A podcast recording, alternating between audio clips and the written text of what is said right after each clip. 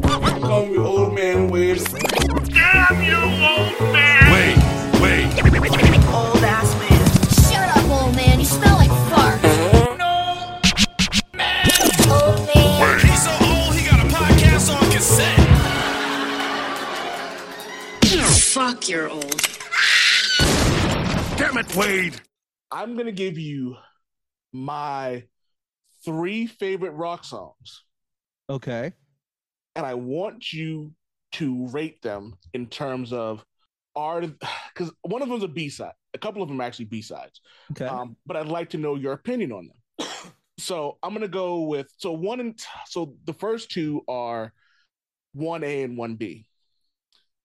The first one is Shadow of the Sun.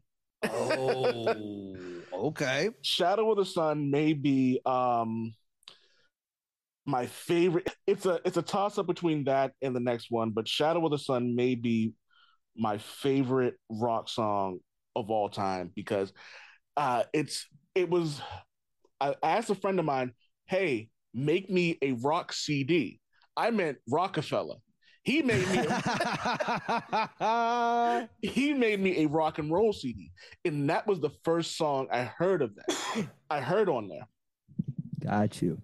and I heard this dude's voice, and I was almost in tears at how fucking great it was, because it was like, yo, who the fuck was this? And later on, my wife is huge in the rock. She goes, "Oh, that's Chris Cornell. He's Right. from Soundgarden," and she put me on, and then she sent me. But down. what what what got you the the vocals or the guitar? Because that's a that's an interesting band to. uh Um, so okay, if I'm breaking it down, initially it's the vocals because it sounds kind of nasally when it comes on, but I'm listening to it and it's hitting me in my heart. I don't know what it is about Chris Cornell's voice in that song, but it just like it hits me. And then I heard this song. It was in um some Jamie Foxx movie. He was driving a ca- taxi cab. Um, Tom Cruise is in it. But before I saw, oh yeah, collateral, not collateral. yes, a collateral or co- collab or whatever. something like that. and before I saw this saw that movie, I'm listening to the song and I'm just like, and then he's getting into it, the shadow of I'm just like, oh my fucking god, this is one of the greatest things I've ever heard. And then this the da da da da. So thoughts on Shadow of the Sun by Audioslave. Uh, so you want to give me all three, or you want me and then rank them, or you want me to talk song by song? I'm gonna go song by song. It's a so I'm an I'm an I'm an I'm a fan of everything about Audioslave. Um, I'm a, I'm a Tom Morello fan. Uh, just how are you not? The the noises that guy manages to pull out of an instrument are magic. Cornell is probably the greatest loss rock and roll has had, and I, I don't even know. Um, to move from project to project like that to be successful with you know it, it's just the, that's right up there with um, Dave Grohl in that you just you make a project and that project is beautiful and there's just no there, there's no getting around that. Um, so I was I, w- I- I was I was a fan of everything he was doing with Soundgarden. I've seen them number a number of times. I never saw Audioslave live but in particular um, two of those albums just stayed on repeat for me for a good stretch of my life until about 2016 or 17 uh, Yeah. so i'm a fan. That one's uh that's a good contender. So next up, and this is it's um Shinedown Heroes. Oh hang on. Heroes. Is that the cover of uh are they cover is that an original or is that a cover? Ah, fuck. You know what? It's uh let's see because i'm trying to remember. So i may know is it is it how recent is this I know it's it's fairly old. I know there's one line on there that I absolutely okay no this is them. Uh this You can is this cage an animal, but you can't take away his rage. yeah. So so this is hang on though. Let me let me go to this album because uh this is off us and them. Um This is also um I got a candle. yeah yeah yeah yeah yeah they so i went through a stretch this had uh yeah okay This is one So- that's also one of the most complete rock albums I've ever heard. i It's an so, acoustic version of um uh one of their their their hit song on there, the lead song on there, and like the acoustic version is better than like the studio version of it. was that it was so so they're one of the few bands that came out of that era of whatever early 2000 rock is that started with you know the late 90s creed whatever creed started Yeah. Um, and and then if you look at all those bands from Nickelback to Seether to Shinedown to uh, Hoobastank, to, uh, you, you I won't put all those bands in the same category, but they're sort of in the same category. Um, and then there were tons of one hitters back in that era, like Default and some Yeah. others. Um, so you just it kind of whatever that aught rock sound was in that era, I despise like all of it. Well, I know I know you're disdain for for uh, Ni- Nickelback. uh, the well, I just it, it got. I, I'm not a fan of music that just replicates itself, and a lot of those bands started being carbon copies of. Like I liked the first it's Creed album. man music. Yes, yes, I I liked the first Creed album. To be perfectly candid, I also liked the first Nickelback album. Um, 1996 had Leader of Men. Um, these five words. uh, Are we having fun yet? Like that was that was actually that was decent rock, but it was the genre was being created, and then the problem was I used I used to use the line I go I like that one Nickelback song I go unfortunately they keep writing it it was that was the way I just heard every song coming out was Yeah. like the same progression of chords and the same grating voice and then bands doing it and uh, to be fair to Nickelback I probably would like them better if there weren't so many knockoffs, if there weren't so many theories of a dead man and all these where I just, you just, eh, that I think probably turned me more off to them than their actual music. Uh, You know what's funny is that's the version of my thought when I hear a lot of these awful mumble rappers. yes, It's the Same same, thing. thing. same thing. You're just, you're hearing a bad impression. And when you, and that somehow can cheapen the original if you're not, if it's not something you care about. Right. And I don't care about that particular genre. So Shinedown ended up being the, the band out of all of that that rose to the top. And every time they put out a record, I was like, that uh, was the album Amaryllis. And uh, there's another one um, in between this one and that one. But the, where I just went, this is solid rock, beginning to end, solid rock. And even their more recent stuff, uh, a little bit of it's kind of turned me off, but most of it, I'm like, his voice and that band, I, I- I'm in. All right. At number three, uh, Foo Fighters, something to nothing. Ooh, you son of a bitch. Because something to nothing, and again, it's Dave Grohl and a um, friend of mine put me on to the Foo Fighters, and he was like, because I was going through a really, really bad time in life. Um, I'm a former cutter, like I've been, I've been hot, institutionalized, whatever you want to call it. And I remember going through this time. He goes, "Yo, listen to Halo." Listen to um just he was just giving me all these songs. And i'm like jesus christ who is and and my wife who's a, a again she's a rock fan she goes oh i got a bunch of foo fighters you would like. And she makes fun of me because i like emo music. Hey, it's unforgivable. so and i'm but like um there's something and nothing but again it comes from that when he gets to that point where he goes fuck it all i came from nothing and it gets really guttural. So for Mhm. me like when i first started getting into rock it was just the music behind the words. I didn't really give a fuck about the words. It was just i love a guitar. I love a string instrument. And it, it just like so that's all i heard. But then when i really started getting into the lyrics i'm like jesus christ these was real. And then like like something to nothing came on and i just could not like i and this was later into my into me loving the Foo Fighters. I didn't know that was them in um uh I think I love my wife and he was like I'm getting tired of you. And my wife's like, "Yeah, that's that's Dave Grohl. He's and then she broke it down. Oh, no, she no. So she broke it down telling me that she was with oh she was she. Uh Dave Grohl was originally in the um Nirvana. Nirvana. and then I remember the joke, Slade Ham going, do not sign a guitar, you better sign a drumstick. so so for me, I'm like, I hear like the Foo Fighters hit me in a certain way. I think they may be my favorite rock group. And it's like like the new song Shame. Oh my God. Like the video of that, and then just watching the the the the woman from uh the mummy like just sexily dancing through that video and then Dave like the, the shame and it was like I was like this is this is fantastic music to me.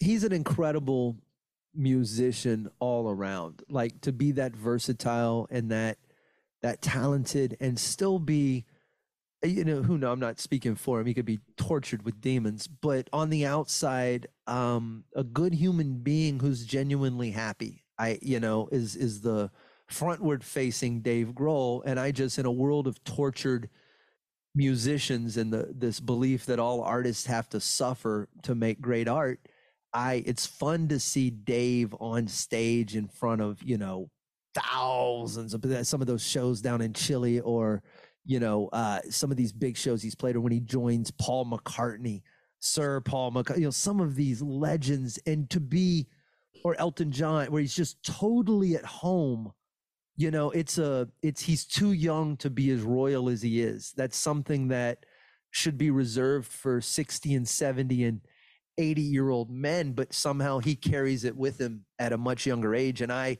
have been a fan of the foo fighters since uh, the very first album uh, when that was i was working at best buy so that had to have been 1996 uh, when the self-titled foo fighters album came out and i still to this day, it remains my favorite Foo Fighters album, despite everything good they've done, and as good of a cohesive modern major rock, you know, arena band that they've become. I still adore Dave Grohl recording every instrument in his house, uh, like he did for that first album. And if you don't know the history of it, it's a wonderful uh, story. But every instrument, every piece of that album was done by Dave. Uh, so if you go back and I'm listen to that go back and first one, that. yeah, it's incredible. So What- if I'm ranking them, I, I I've got to put Audioslave at the top. Uh, I have that's that's just you can't dethrone those two uh, in a pairing. If anyone could have, it might have been Dave Grohl, but uh, not with a song that late into their discography, which puts Shinedown at three. Um, just coming in a little bit later, you can't. You're you're the rookie on the team, brother. Um, let's talk in ten years. do you have do you have a rock song that you definitely think that everybody should hear? Who? Because I know you're like you're like rock rock. Like I got one of my closest friends is a huge Pearl Jam guy, and he was just Mhm. like, and he just he like he'll be like, yo, Pearl Jam's my shit. Um, one of my actually my best friend, he's he I forget the name of the group that the two of them went to go see, but one of them had like a um. oh, what the fuck is it? The, the the leader of the Vatican. I can remember the name. The um the Pope. the Pope. I don't know why I couldn't think of the Pope. it's like we're playing taboo. box, box wine hat, looks like a, hat looks like a post hole digger. So it, uh, yeah, it's it's the fucking box wine. Um, so like, and he was like, the, this band came out there and they were dressed like the Pope, but they had skull faces, and he hits me with this music, and I'm like, Ghost. huh? Ghost. Oh yes, yes. And he sends me this song, and I'm like, this is fucking amazing. And Yeah. then and then that leads me to why do they sound like this, but Kiss sounds so awful? because it's the musician under the mask. It's the uh, you know you, the goat uh, the guy I, I can't recall his name. Uh, the, the lead dude in Ghost is a remarkable artist. His just his vision for that band and the theatrics and the it's just it's a cool concept and they have the musicianship to back it up. The Uh, song I have on there is Square Hammer. Uh huh. And I was, yeah they're great i don't to answer your question i don't have a song that i suggest or i think music is such a personal thing and i i for two reasons. I i don't like suggesting things because i get frustrated when people suggest shit to me because then there's a sudden uh impetus to have to watch oh fuck you want my feedback So, Uh, so do not send you this Pharoahe Monch song that I think is the greatest hip hop song of all time. Gotcha. no, I'm not saying I'm not saying you should. I'm just saying that's my reasoning for doing it for the moment. Because some people are just like, you got to hear this song, and it's it's it's it's literally like on the radio. You know what I mean? Where you just got, how can I not hear this song? I've heard this song everywhere. Um, Yeah. But then the other reason is, it's just that overall. Uh, well, I guess there's three reasons. The overall disappointment that comes with someone not sharing your ah. taste for, you know what I mean? Where yeah, you're like, I dig that. I'm afraid you're not going to see what I see in this, and then that's going to make me question the validity of it in my own mind. Even though I know that's all bullshit and I won't do it, and I have myself sorted out in that way, I don't want that pressure of having to to rethink things. And then three, um, specifically with songs that are deeply personal to me, ones that get me out of Oh, yeah. Funks or that get me that remind me of very specific things.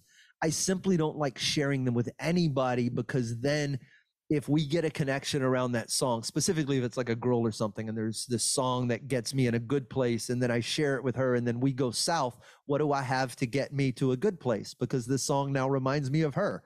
So I I've always kept a private collection of my favorite music uh, that no one gets to know is my favorite music because it's my super weapon out of uh, out of all sorts of trouble spots. I can uh, the only emotional attachment it has is what I've assigned to it, and no one else gets to fuck that up. So here's a segue into the game. What's your favorite Prince song? Oh, uh, whoo! This all right. So you can't asking me what my favorite Prince song is is like asking me what my favorite food is, right? Like you gotta you gotta categorize. It's do I like brownies better than steak? Well, one's a dessert and one's a one's an entree. Uh, All right. All right. Okay. is- I'll so- ask you this. What's your favorite Prince song to listen to where you may or may not be smoking? That's do, so. I need, uh, do I need to edit that?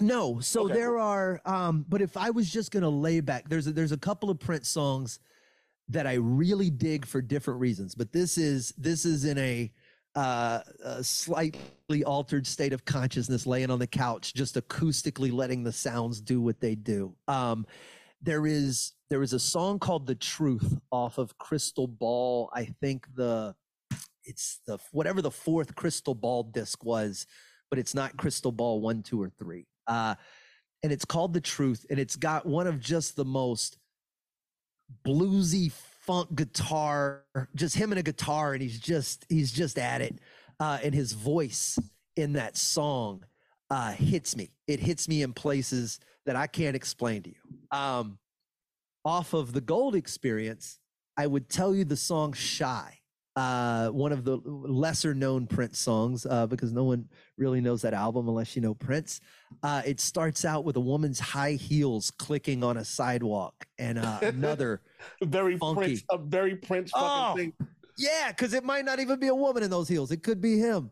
Okay. It's uh, and then it gets this, but it's a woman. But it gets this, this, this down, down, and he he's back in that funky blues. ri- So I, I gravitate to a lot of that. And then there's Three Chains of Gold off of uh the Symbol album, and that one is just an operatic uh piece of work. It's in that it's in that same experimental phase that gave you uh sexy motherfucker and seven and all the songs off that album. But three chains of gold is this expansive because he's he's prince always has these weird things he does in these albums where he's playing different characters. So this woman is interviewing uh him and this character throughout the album and so anyway it's a when he gets to that song it's just operatic and big and fun um but at the end of the day Oh, here we go. This all what- things all things left alone just turn on the long album version of purple rain and leave me the Oh fuck my God. alone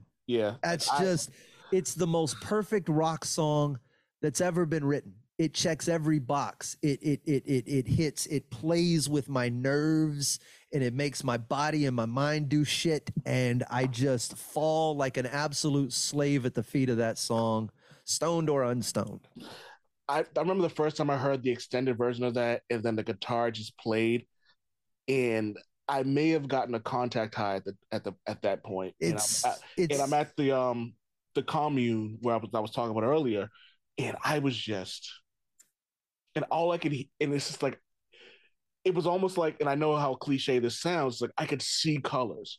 yes And it's just like you could you could hear colors it was colors. it's yeah, you colors. could probably yes you could probably taste them yeah. in, in in that song it is fundamentally perfect and i say that not knowing anything about music other than i enjoy it um so it, it may be flawed to death but as a listener it's perfect um, I'm actually compiling a list of the most perfect, the hundred most of the hundred best songs of all time, and that's in my top three. The only song, the only song that I can think of that may be better than that is "Ain't No Mountain."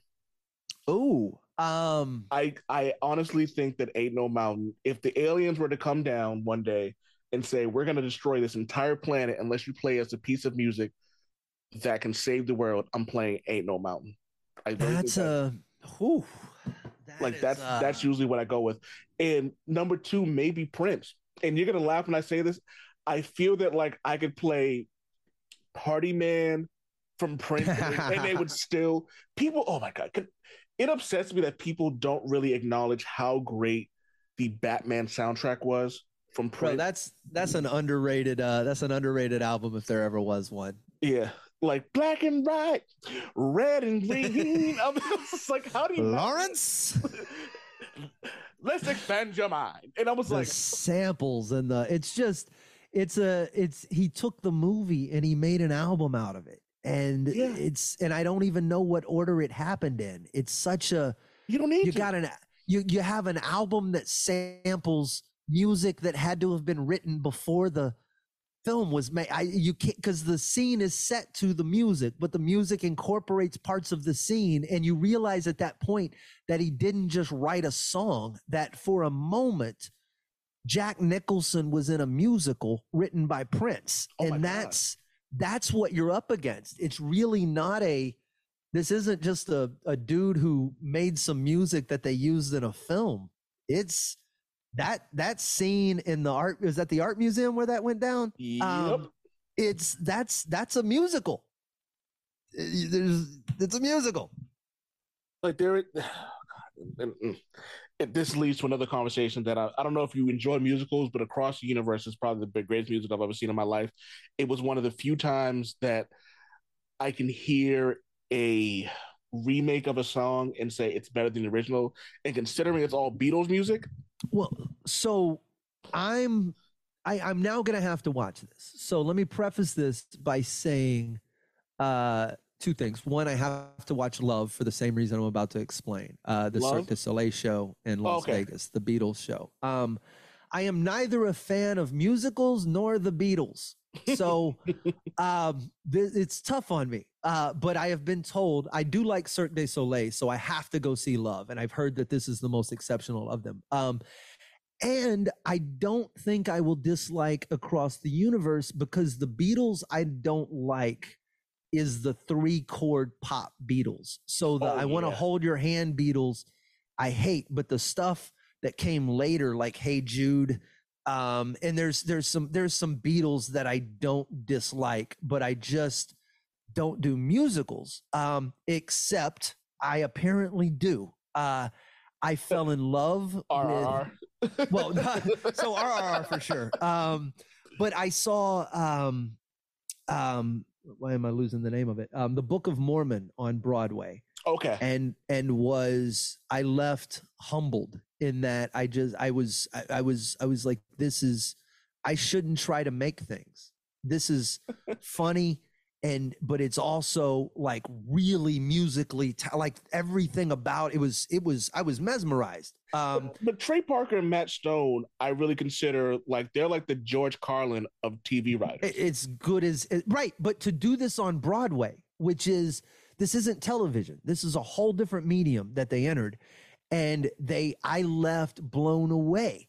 And then i watched hamilton when it came on disney and i was astounded by what i saw. And it it made me it made me think about some things. So i went well i i don't like musicals, but I do know some songs and some Disney movies and some other things that I liked. And I like the theme song to Moana.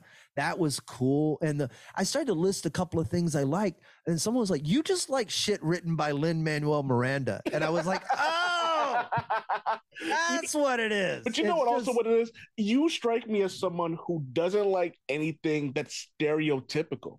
Like, I feel like have you if you've seen Moana, I feel like you liked it. If I you loved it.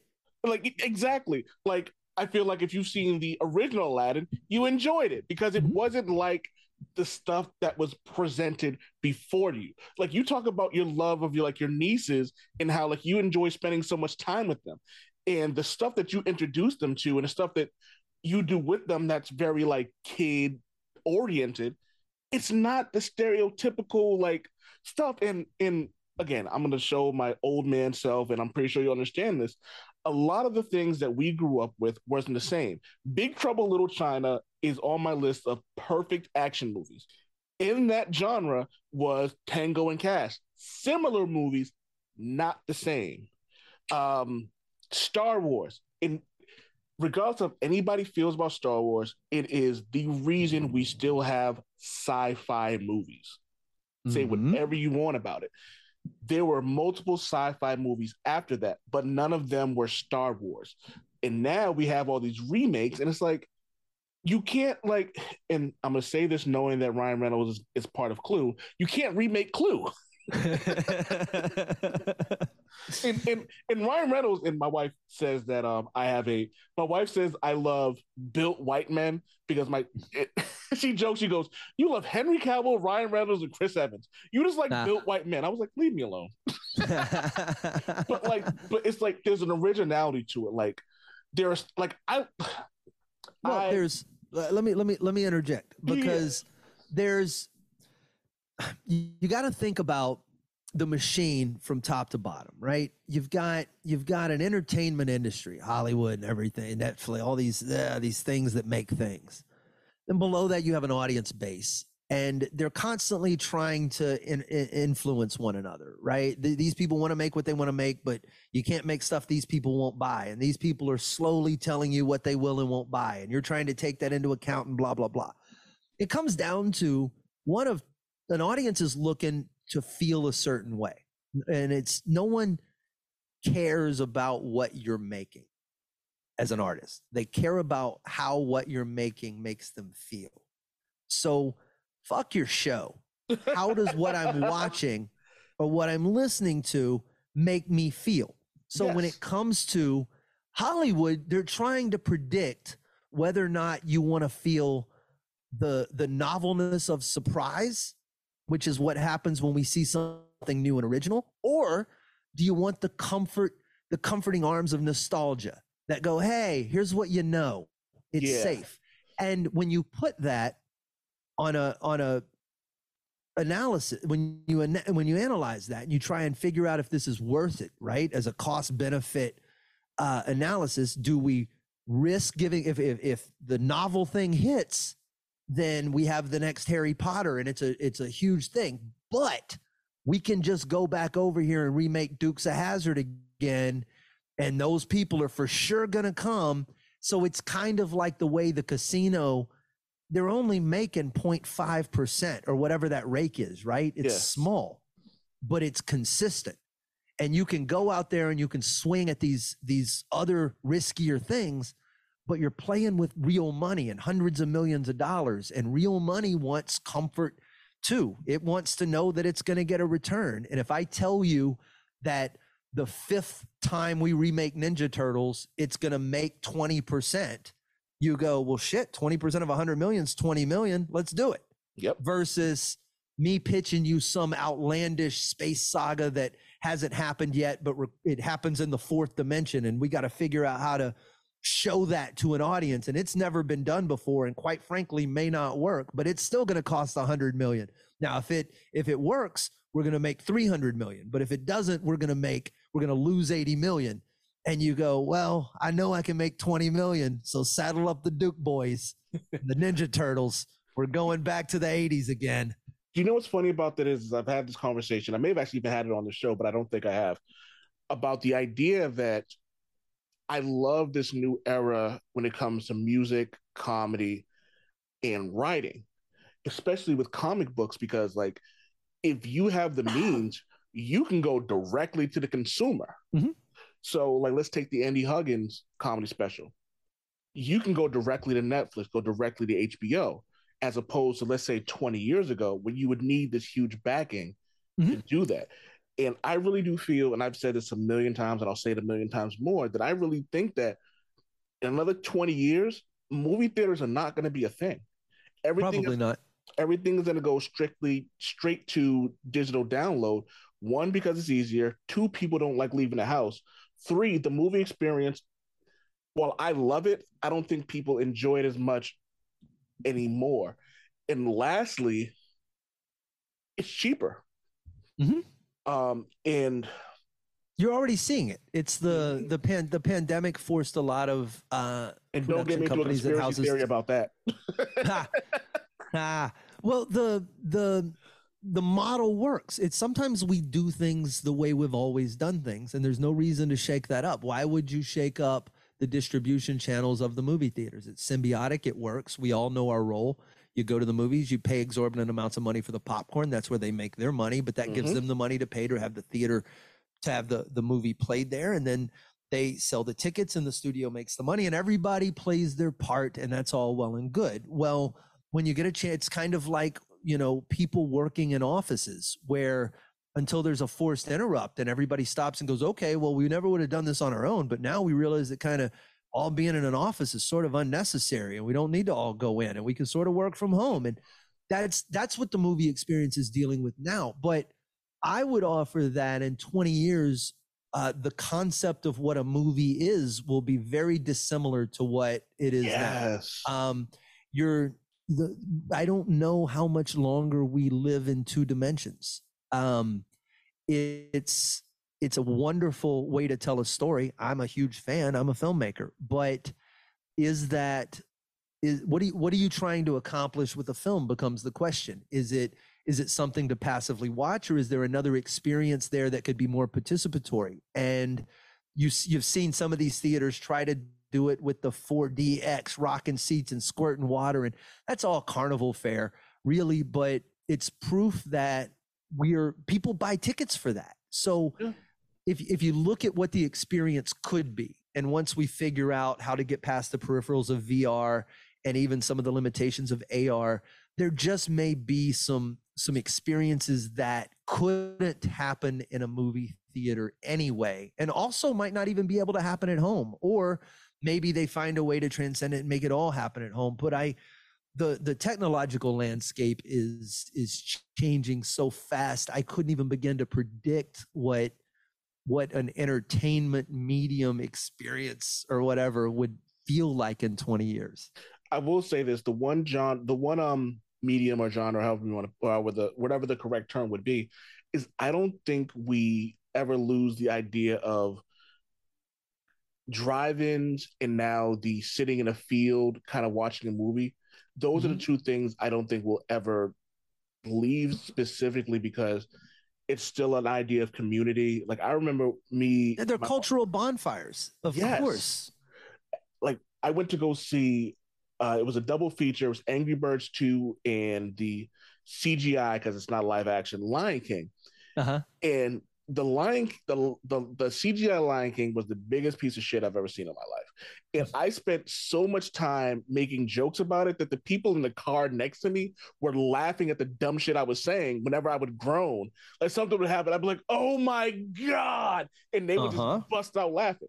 But Well, that but hang on. That before we change subject, the the Lion King is a perfect example. There is a, I I get frustrated because of my vantage point, right? My age, the stuff I lived through. Yeah. I remember vividly Disney of the '90s, and I remember Aladdin and the Lion King and the Little Mermaid and that whole stretch of, of of films. That was my that was you know I was in it.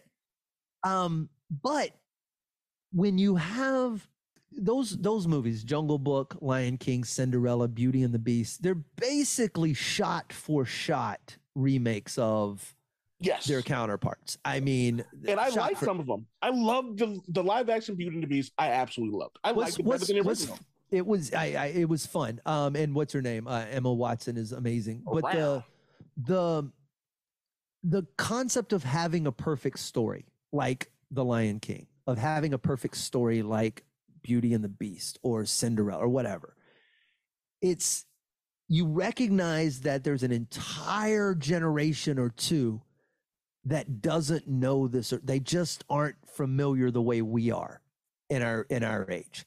So you go we want to tell this story to this generation because we know they'll buy it. Yeah. and you go we could try to make the original version palatable to them you know hey there's some great stuff you kids don't know about. But then you gotta get them used to the concept of flat 2d anime i mean that was before Yeah. you know that was before you were you were space jamming it up with contour and it was this was kind of flat so why not just turn around and do exactly what you did, but with modern tools. Well, We're- you know what? With that being said, D- the DC Comics animation is, is a 10 out of It's- 10. And they've done they- nothing to change it. If they were if they were in charge of their cinematic universe, uh, it'd be a whole different story. But Oh. the Their glorious 10 year plan that'll probably still flop. Brain hurt. I, I want to sit. I want to sit in that meeting so bad, just to hear what their pitch is. All right, we got Ben Affleck on board for the now. Is uh, I will not take any Ben Affleck Batman slander. that wasn't slander? I'm just saying. I, if their plan is him for the next ten years, you're gonna no, need then to. That's absolutely a no. I had God. God. There's a lot going on. I had a um I interviewed this uh comic strip writer and he was he hit the nail on the head where it's like on one hand you have Marvel where their their superheroes, even their gods, are flawed and human like. But on the other hand, you have DC where their heroes, even their mortals, are gods. That's why that- Superman Superman sucks, bro. It's the I, I you just can't give me a per it's it's you can't. He's too there's nothing even the little the little curl of hair on the forehead is just perfect. It's it's it's annoying you straight A student per, oh god, I bet I bet his rice is fluffy. Like I just ah you insufferable. So I- Oh. um, I have a I had a friend of mine, God rest his soul. We went to go see that that awful Superman movie where um Kumar was in it from Harold and Kumar. Oh god. And she was just saying it was the one where um uh, Kevin Spacey was Lex Luthor, Yes. and she had me cracking up. She goes, "Oh my god!" I go, "What?" She goes, "His curl hasn't moved the entire movie," No. No. and I could not stop laughing at how fucking funny that was. Yeah, he's too perfect. I need some flaws. And Give me a give me a Logan. I have a Thor is one of my favorite characters in Marvel Comics. I have a Thor hammer tattoo, and specifically because as much of a god as he is, he is super flawed. He gets his No. ass he gets his ass whooped a lot. I went back uh I went back through because I've still not uh so so don't chastise me for this. I I'm yet, and don't say anything either. Uh I'm yet to see Love and Thunder. Uh however, chastise you for it. um uh, but I I I want to I want to see it even though I've heard I tried to keep my ears closed. But the in preparation for it, I went back and thank you. Uh courtesy of you, I was able to revisit the uh the God the Thor God of Thunder series uh that introduced Oh um, God. that introduced Gorr the God Butcher, um, but that also visits the um, what's her name with cancer storyline. It's all from the same twenty five episode or issue arc. Uh, so I going back and reading that series reminded me because it follows, if I'm not mistaken, uh, past Thor, current Thor, and future Thor, and you get to see how just totally drunken, debaucherous, irresponsible Thor's always been over the centuries, and then how those mistakes now have affected, you know, future King Thor as he, you know, and they just you you get to and through that whole series, he's just womanizing and drunk, and the, that has a, Yeah. that one off episode or issue where he uh he goes to him and the dragon he fights that dragon who's t- it just it's just and he's just a lush and a fuck up through the whole thing Yeah. and i i love him for it because he's such because he's flawed. He's a god who's flawed, and that's the part that. And I've I've been reading a good amount of DC over the last eight years, and I love DC comics. I'm even beginning to have a love for Superman because a lot of the writers are doing something that the Justice League and Justice League Unlimited comic cartoon series did. They made him imperfect. yes Like, he could get electrocuted and fall out. Batman wasn't the focus of that. They made sure that all of the other characters look strong without making anybody else look weak. That back to what we were talking about before it's a you know So it, it- there's a oh god another again we can reconvene on that later. But here's the game. So me and my buddy were on a road trip to Pennsylvania, and out of nowhere we combined. So we combined our our favorite songs together to one long. I kid you not, 48 hour playlist it ends up being. And Ah. it, it didn't take 48 hours for us to get to and from Pennsylvania. A Prince song comes on.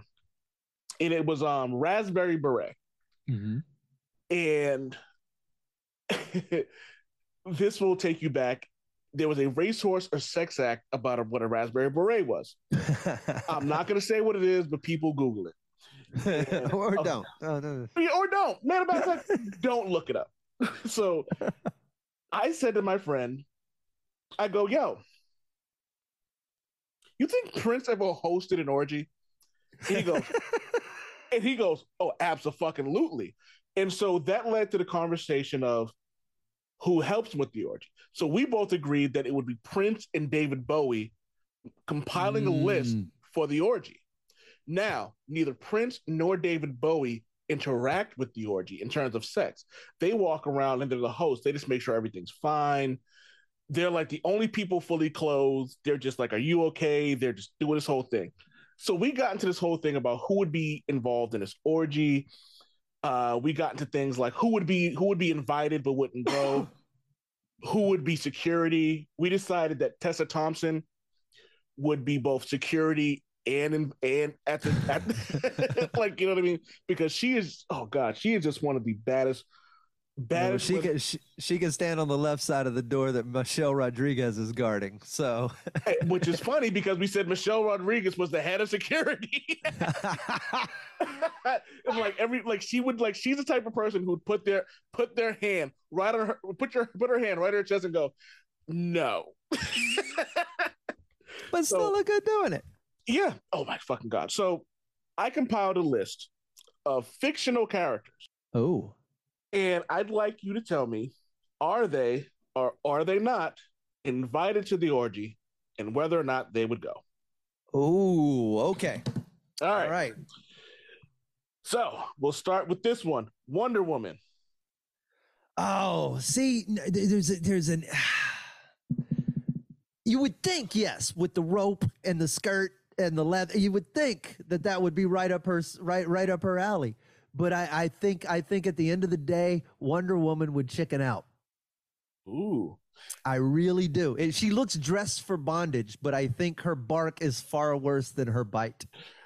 So I disagree. I think Wonder Woman goes. I think that she is both aggressive and submissive. I kind of feel like Wonder Woman walks in and she has a strap on. Oh, and you're, she- see, you're leaning you're leaning more into the Amazonian side of it. yes, her. I think she's fucking and being fucked at the same time. Oh, that's fascinating. I can't get the picture of Gal Gadot's Wonder Woman out of my head, and therefore it becomes very difficult for me to imagine her in both those positions. Well, considering I know your pro and Sir history from listening to the Whiskey Brothers, uh, just uh, imagine Riley Reid and go from there. Uh, okay, I'm back in. All right, uh, Wolverine. Oh, see, this is another no for me. You would think, again, the old disheveled Canadian wandering out of the woods. You know, he- there's probably some animals in his history. He's uh, there's a Oh, deer that absolutely. you know what I mean that, that that just wandered too close to camp one night. There, he's probably got some questionable, some questionable past. But I still think he, he I think he looks around and goes, nah, nah. I think David Bowie and Prince are probably too. uh It's a- it's a bridge too far for old man Logan. So I agree with you. I agree he's invited. I agree he doesn't go. And this is coming from someone who knows that Wolverine has had sex with aliens. Uh huh. I kind of feel that like it's just too. I feel like he's freaky, but just like one on one freaky. Like I feel like him and Yes. Cyclops have definitely have sex. Um, in, in the newer comic book, he's in a thruple with Jean Grey and Cyclops, and he just kind of does his thing. But an orgy, mm, I don't know. Yeah, too far. Han Solo. Oh, ah. Uh, Solo says yes. I think Solo says yes. I think I think he's a rapscallion enough, and that's a wonderful opportunity to use a wonderful underutilized word. I think I think you catch him at the right night at the cantina and a, couple of drinks under his belt, and an old wizard, and a young kid don't come walking in, but instead it's, you know, a couple of weird alien. Hey, come on back to the back room. It's a, he's having a rough day. Just he just lost a Sabacc game. It's a it's you know. Yeah, come on. Uh, him, for two points, does he shoot first? That- there it is. Um, T'Challa.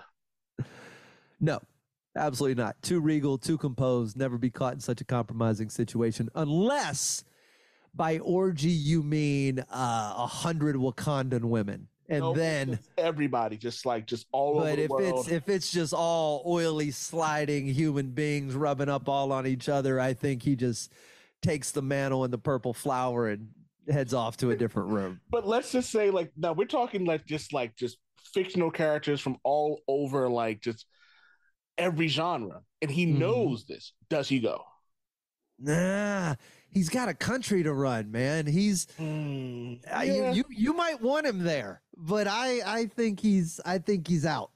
Ah, i could i could see that um here's a random one for you booster gold What- i th- i think he's in there and he's naked before he even gets to the door Hundred percent, he might be. Uh...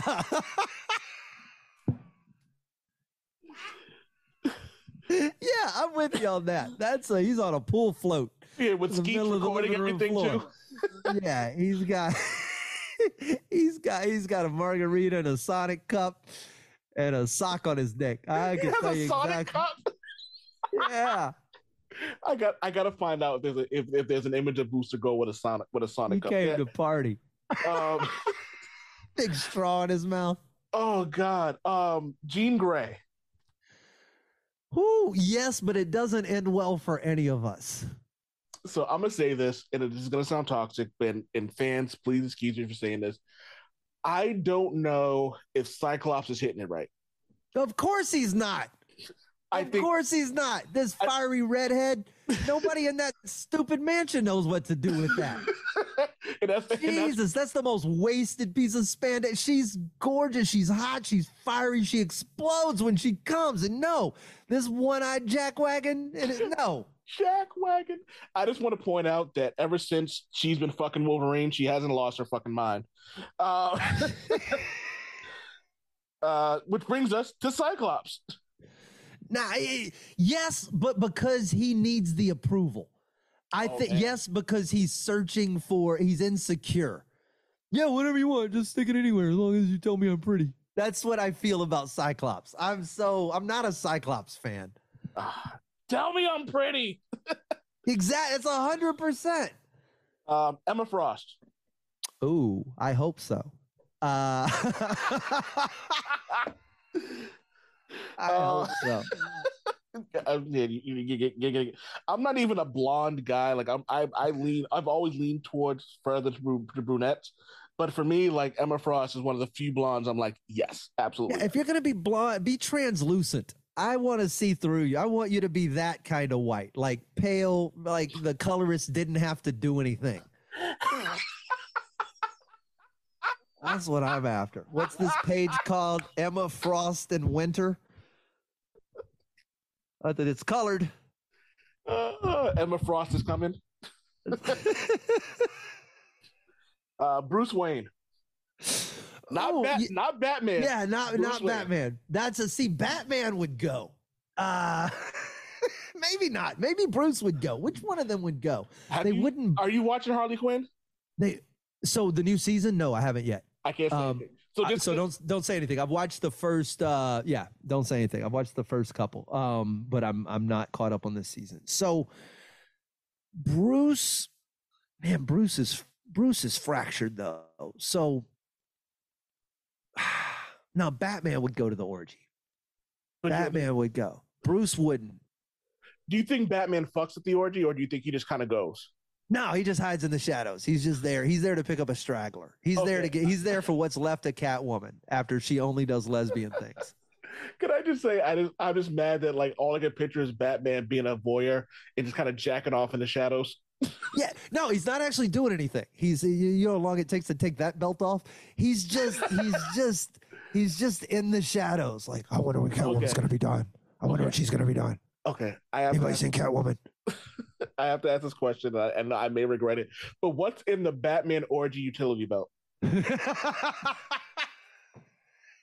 it's just condoms and lube. It's just it's that's just it. There's nothing else in there. I'm sure. I'm sure there's some exp- now. The Joker's kit is totally different. Oh God. I, I, no. You got to see what comes out of the end of the gun. Oh my It's, God. uh, there are so many entendres in that sentence that I'm not even gonna begin to like go to go. bang. So I'm gonna save my favorite two for last. Uh, James Bond, Oh yeah, he's 100 percent in. Tony That's Stark. uh, Tony Stark's in also. Both of them. Matter of fact, they're probably in the same room, just on different sides of it, arguing about the same women. Are they on the same side? Are they on the opposite sides? Though? Let's call it like it is.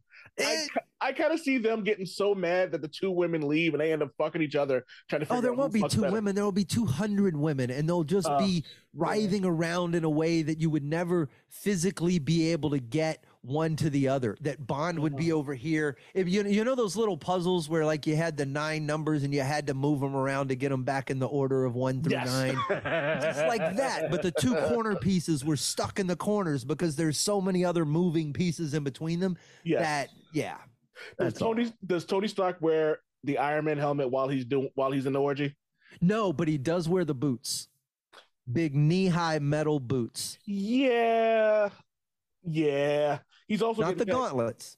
Yeah, he's also getting pegged by Wonder Woman. Let's call it like it is. Um, That's a no. She's not there. uh, Gandalf. He's at the bottom of the pile. He's He's def he's definitely there.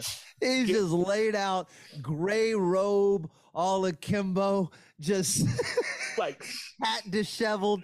He's got fucking staff with a fucking with a Oh, fucking girl dildo at end. the end of it. just just girl on each end. What a yeah. He's happy. And last, and I can't wait to hear this. This is the best one I have for this. Jean-Luc Picard. That's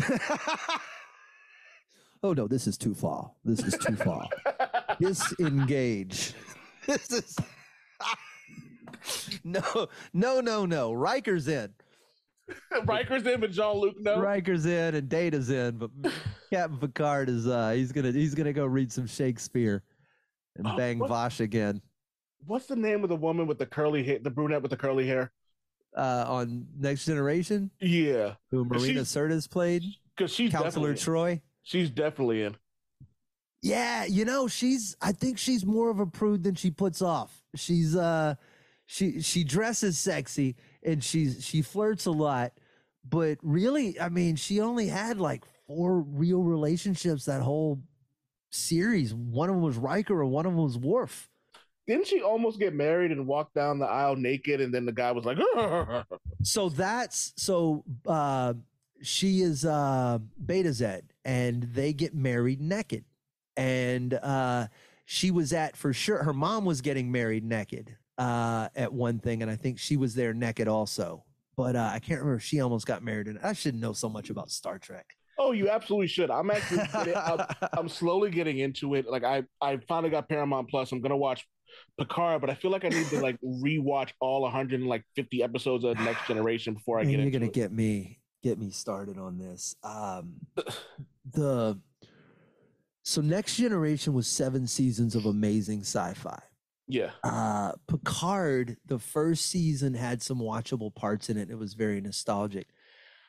I, I'd like to get your take on the second season because it might be one of the most incoherent seasons of any incohesive, inco pick an inco whatever adjective of television that I've seen in my life. Um, it is chaotic and and uh, doesn't it, it follows too many storylines and it tries too hard to cram too much in and it wasted Q entirely. Like it just it was so not delicate with so many things that I thought were important to me that by the time it was over, I wanted to throw my TV out the window. And then oh, I watched the, but it was also I was watching it uh, congruently with. I remember Wednesday mornings would be when I'd wake up and I would watch uh, new episodes of stuff, and some of that stuff was Obi Wan.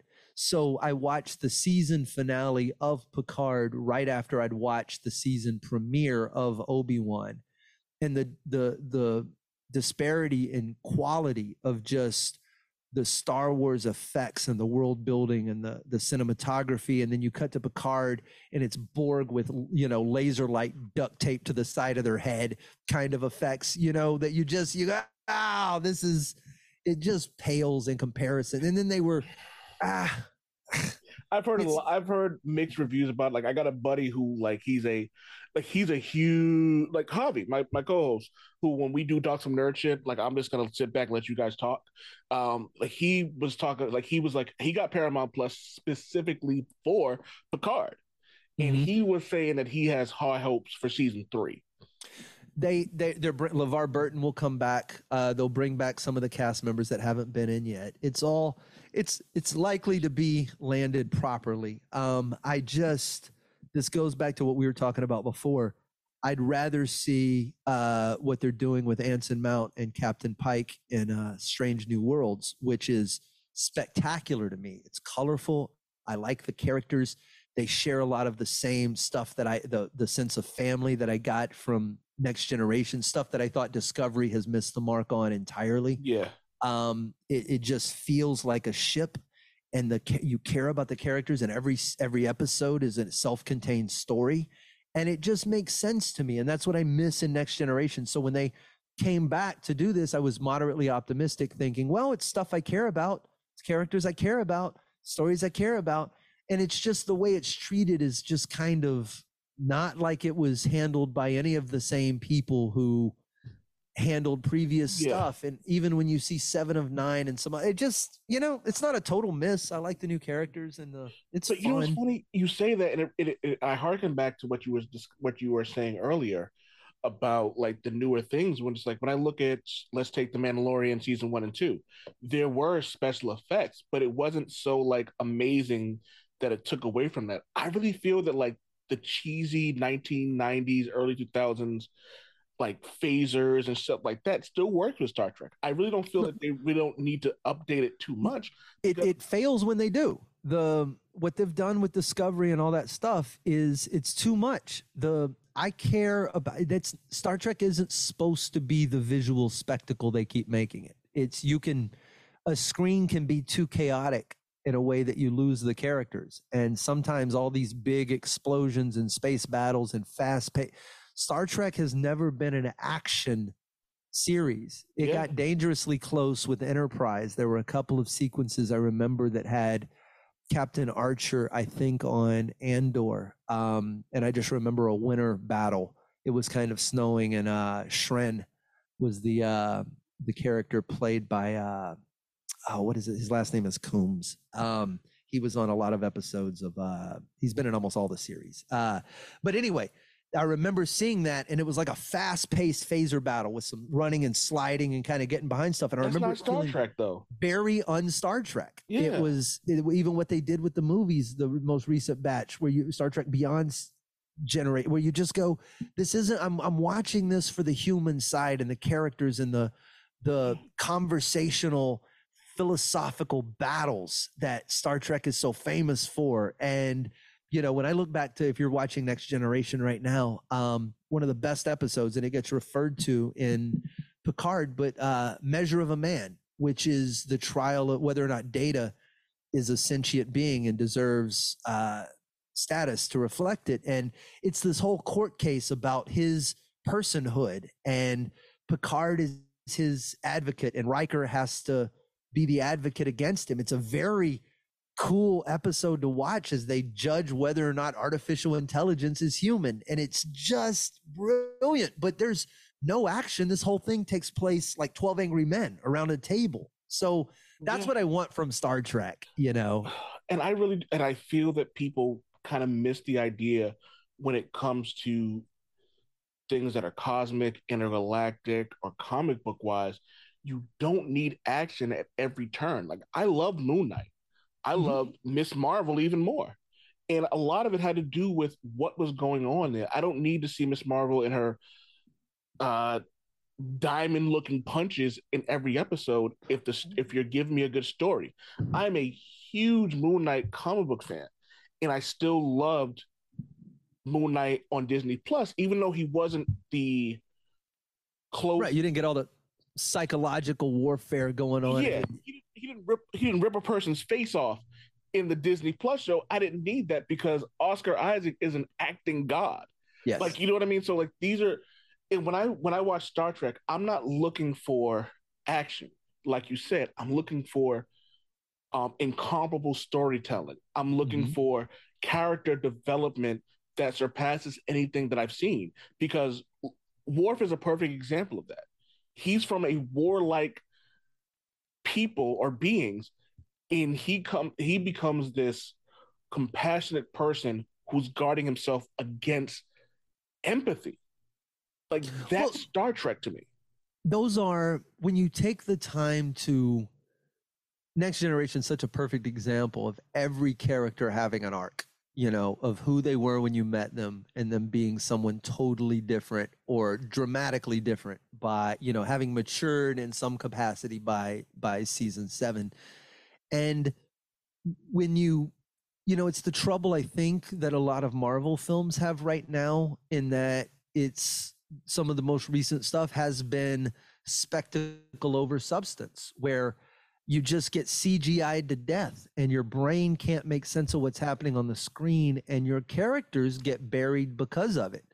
And you you just realize you're like, well, that's I didn't really get a chance to know them because my my eyes and my brain were so following the 35,000 things fighting on screen and you're like the real conversation is what got missed and that's you know that's that's hollywood i Another think Another reason why I think that movies are going to be a thing of the past is because you can't really tell the story that you'd like to with movies that you can with a six episode. I think She Hulk's going to be 9 Mhm. and She Hulk's essentially going to be Seinfeld with TV characters, which for me, I love sitcoms, so I'm cool with it. Mhm.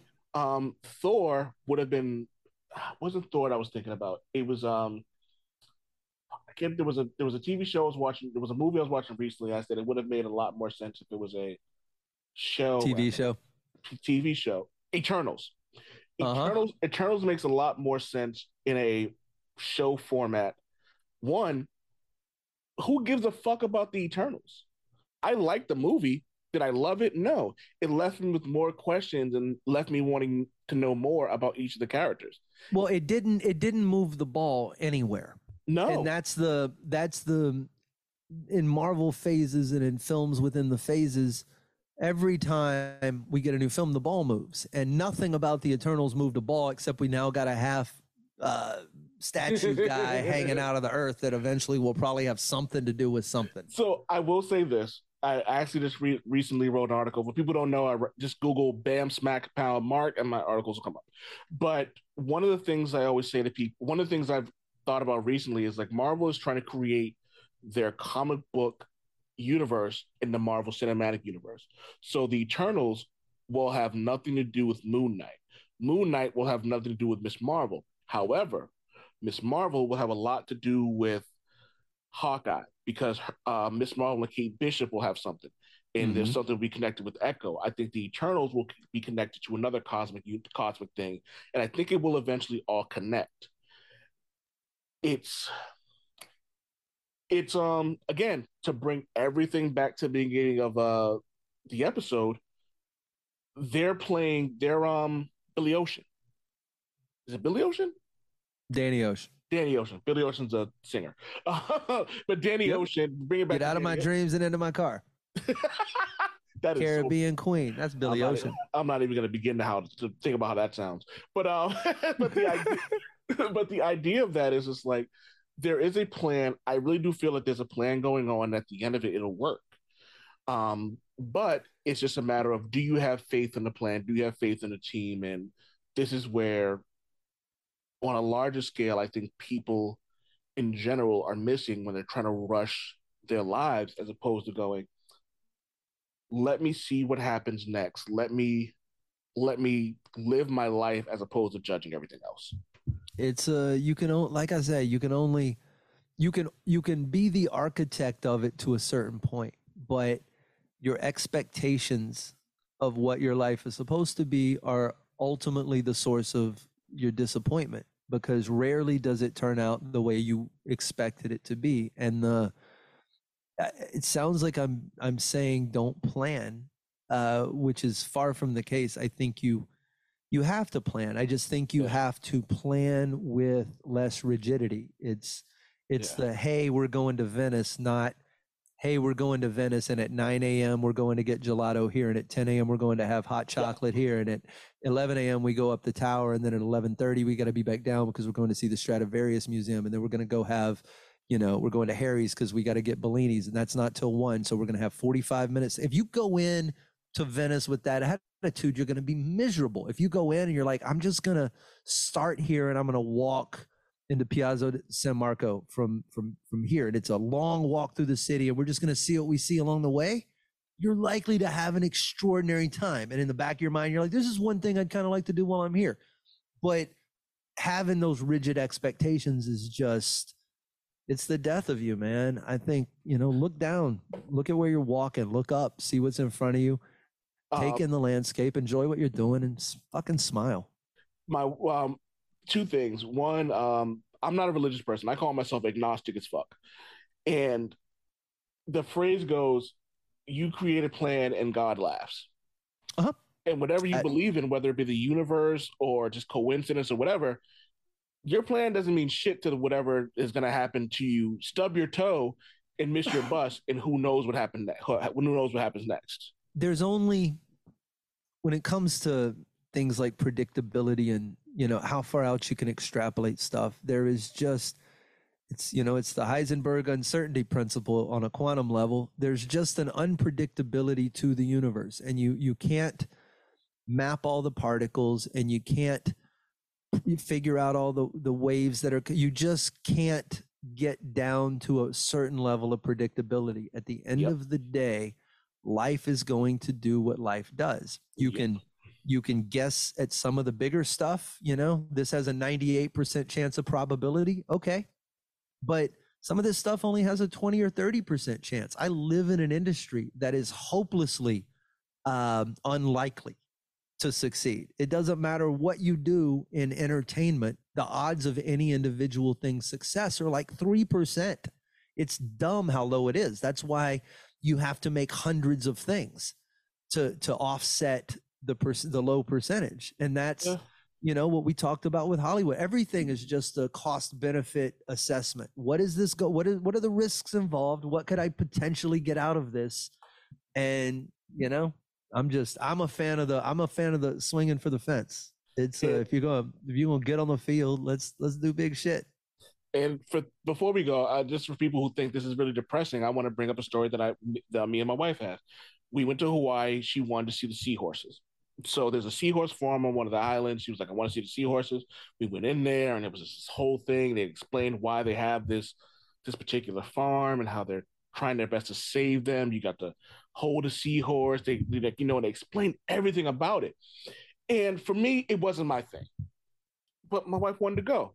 Now, I could have been a stubborn ass and been like, "You go have fun. I'm gonna sit on the fucking on the boat on the on the cruise or whatever." But I went, had a great time. We left, and we had about six hours before we needed to go back on the boat. We had no plan. We ended up at this bar and had one of the best times of our lives at this bar. Wasn't planned. We just stopped at this one place, talked to some people, and all we could say to ourselves was, "It's a shame that we have to leave." and it's sometimes and it's and I'm a stubborn ass. I'm the god of stubborn. I understand that. I'm trying to get out of it. But the moral of the story is sometimes you really do have to just accept life for what it is, and kind of as um the phrase goes, roll with the punches and hope for the best. Well, yeah, and also what you did is you guys in that six hours stopping at this bar. The magic to that was precisely the fact that you had no expectations.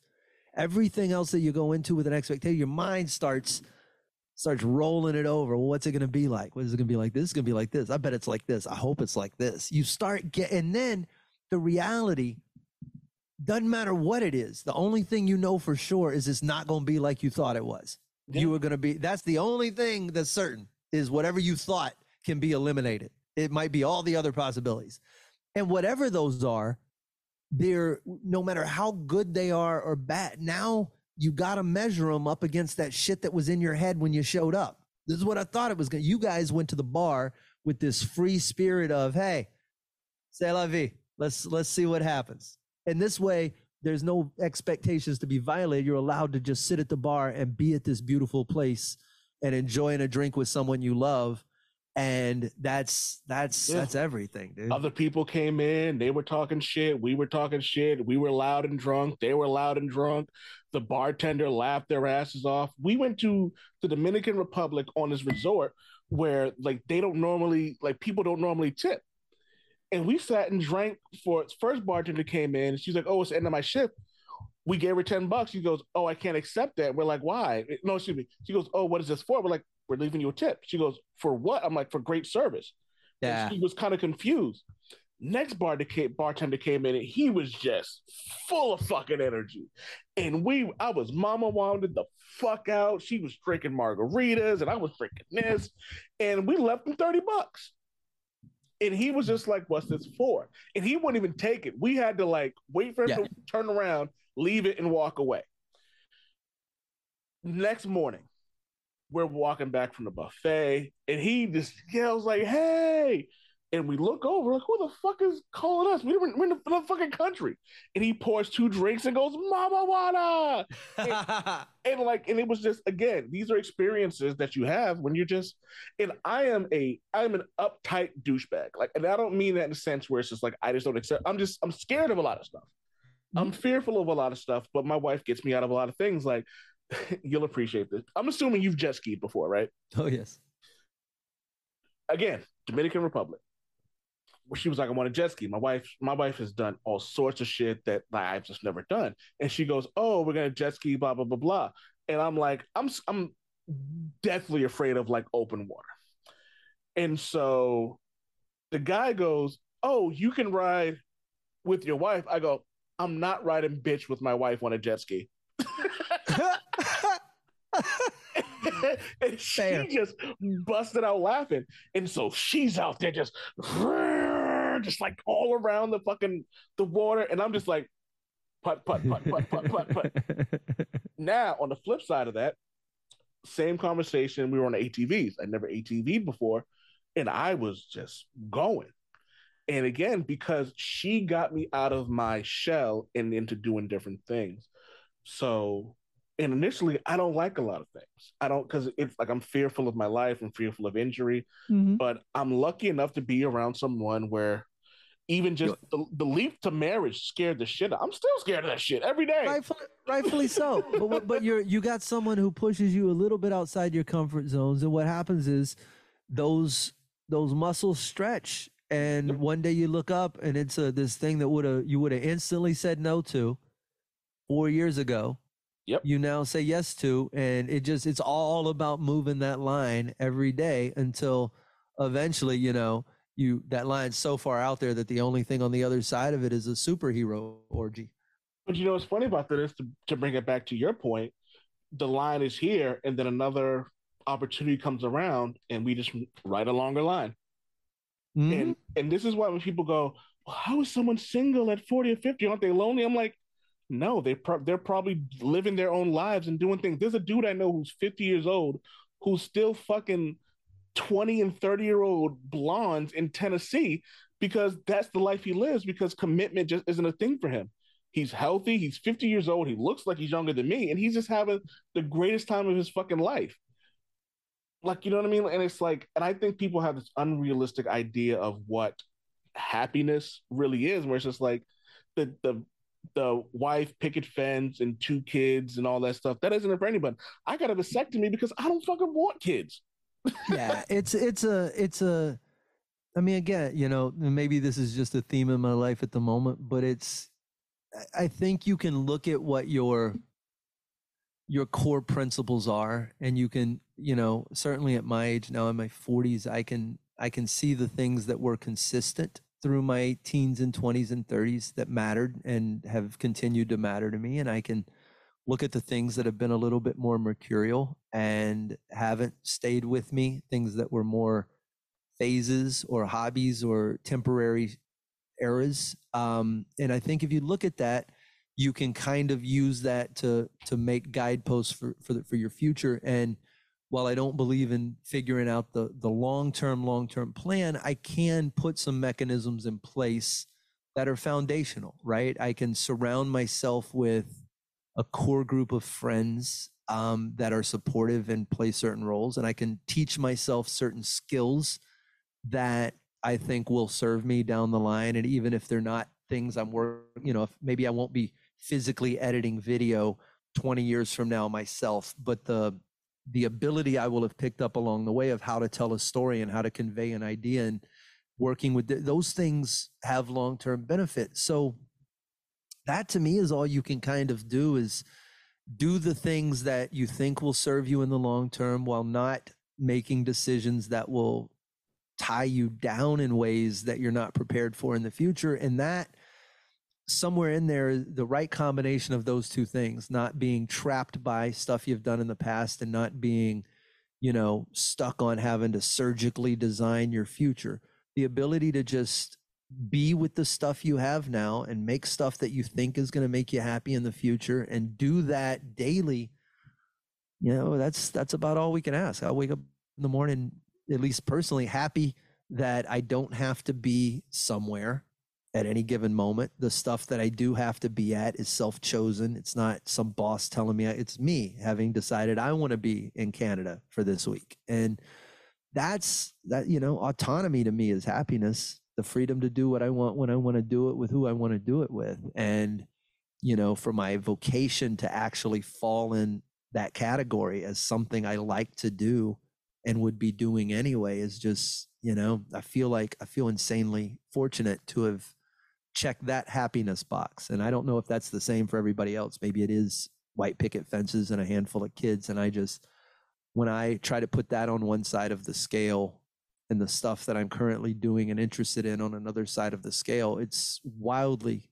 uh, uneven. So, I, I, I, but I dig it though. I really do. Um, and to quote a great philosopher, Stan Lee, enough said. Like, um, there you go uh Slade, tell everyone where they can find you. Tell everyone about the stuff they can like the YouTube stuff, the podcast stuff. Tell everyone where they can find you.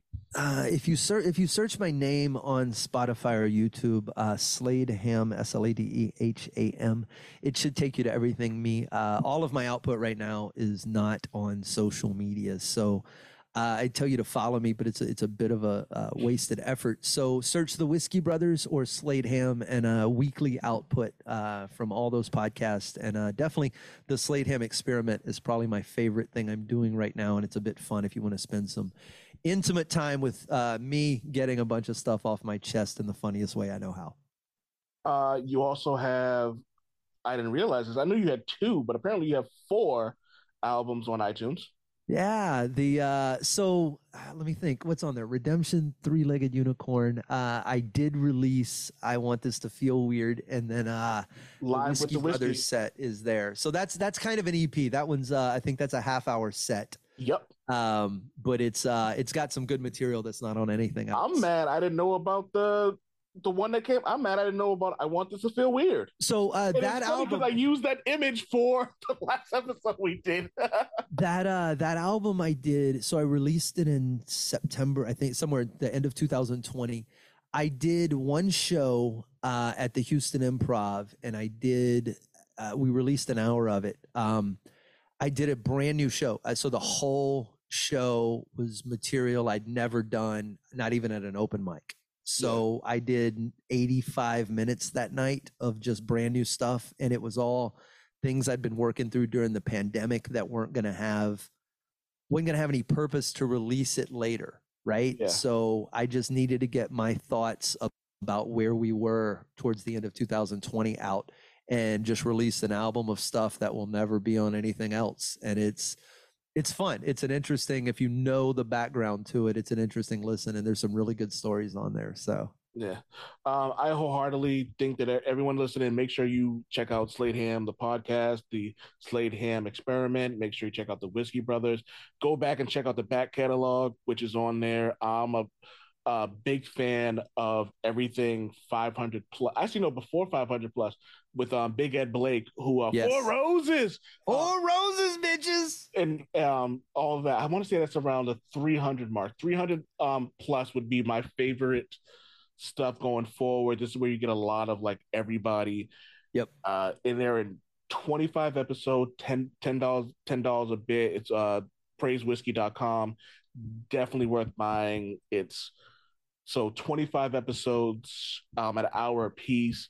For me, it's video game music. It's video game background noise. I'm playing. Ah, 2K, nice. and I'm playing 2K and I'm listening to that. Um, and it's funny, like when you go back and it's like it's great replay value too. One of my favorites was uh, my sweet aunt Matilda, and it's so like you go back and listen to the stuff, and it's funny. And as you go on, you can kind of creep into the newer episode, and you can see the evolution of things like that. Uh, definitely check it out. It's worth listening to. Make sure you find Slade Ham on all social media stuff. If you Google Slade Ham on YouTube, you'll find them. There's also this random thing I found on you a few years ago where you were playing a book battle where people were naming books and you were going back and forth and stuff like that. It's kind of funny. Oh wow. I'm a fan, dude. Like I'm a um, I'm a fan, and I put it like this: I'm not the creepy stalker that you have, but I'm a fan. You inspire Ooh, me, Couple. and I also. uh, I'm a fan, and I'm thankful for you to come, constantly come on the show. You spend the time, and you didn't have to do a shit a two hour long show, but you always spend a lot of time doing it. So I thank you.